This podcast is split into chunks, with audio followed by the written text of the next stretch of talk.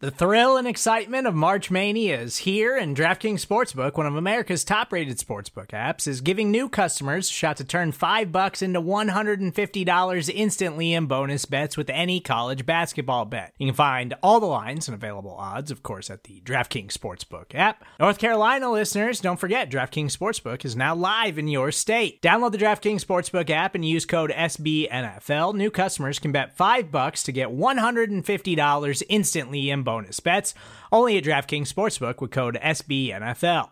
The crown is yours. Gambling problem? Call 1 800 Gambler or in West Virginia, visit www.1800Gambler.net. In New York, call 8778 HOPE NY or text HOPE NY. In Connecticut, help is available for problem gambling. Call 888 789 7777 or visit ccpg.org. Please play responsibly on behalf of Boot Hill Casino and Resort 21 plus age varies by jurisdiction. Void in Ontario. Bonus bets expire 168 hours after issuance.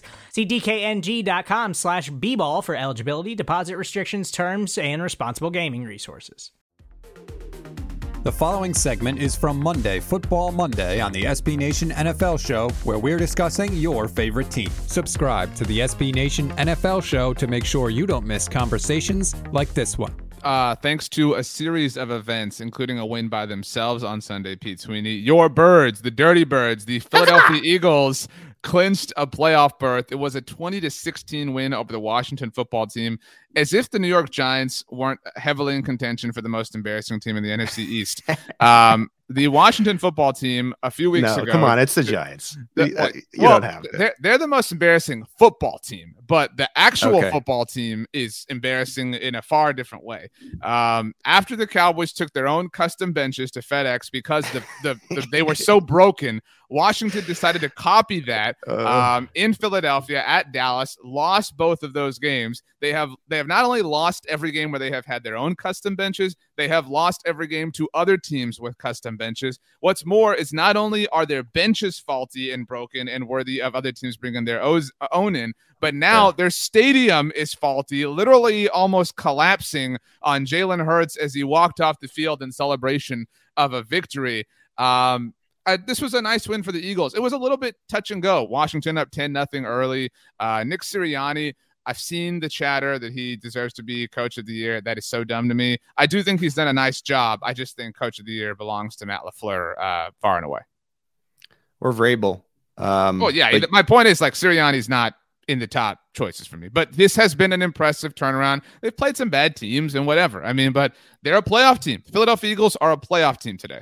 I think especially in in a conference too, where you know eight eight and eight is, is you know the only team that's still like it's it's a little bit of a top top heavy conference. So the Eagles sne- sneaking in it's is good, right? But by the way. Not- R- R- sorry, P- RIP, all the people at the beginning of the season. Well, the NFC East is going to be won with seven, seven wins, wins the NFC East. Like that's what's so stupid is that people just like lean on what happened last year. The Eagles have nine wins and they are not even the division winners in the NFC East. Just just to put in perspective, like how stupid that kind of stuff is.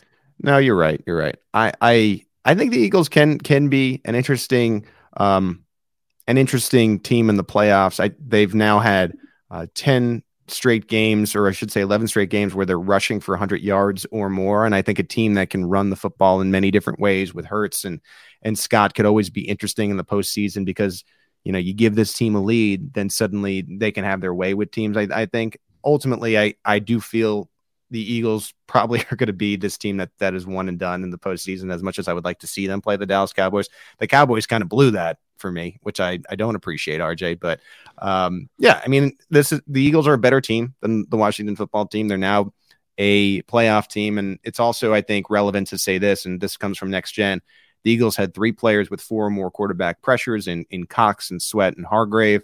And you run the football and you play defense, you never know what can happen in the postseason. This is not going to be the NFC champion, but I, I am interested in seeing how they play on wild, wild card weekend. If the playoffs started today, which is something I've said a lot around here, um, well, actually, I'll, I'll, phrase it this way, and I'm very excited to talk to BLG on the mixtape this week. Um, the NFC East and NFC West are probably going to shake out against one another. Whoever wins the NFC West is likely going to draw the Philadelphia mm. Eagles at home in the wild card round versus whoever loses the NFC West is likely going to visit the Dallas Cowboys. There are other possible permutations, but those are, are the most likely ones. So you've got, you know, an interesting kind of divisional alignment there. Um, I don't really buy the Eagles' chances much, but I think this is a successful season for the Eagles. I mean, they made the playoffs. They learned some things. They, you know, have a lot to go on when it comes to Nick Sirianni. They have three first round picks. Uh, granted, one of them from the Indianapolis Colts is going to be a, from a playoff team, uh, yeah. but they've got they've got a lot of ammo to, to restock. And you know, but the most every, important thing is is for them to make a decision about quarterback and who it's going to be moving forward. Every right, you're right. Every every I think organization. What do you want to see from your your team? What do you want to see from that team? You want to see one step forward from the previous right. year. And the Eagles accomplished that this year. And so I think Sirianni does deserve credit.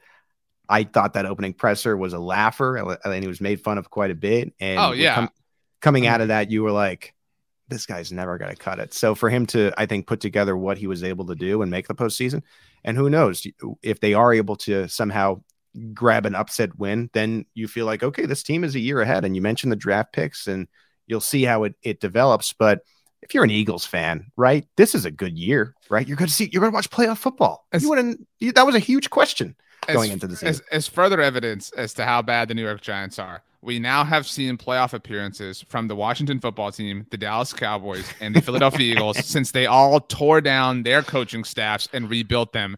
Meanwhile, the New York Giants yeah. just can't get it right. You can hear the rest of this conversation by subscribing to the SB Nation NFL show wherever you get your podcasts.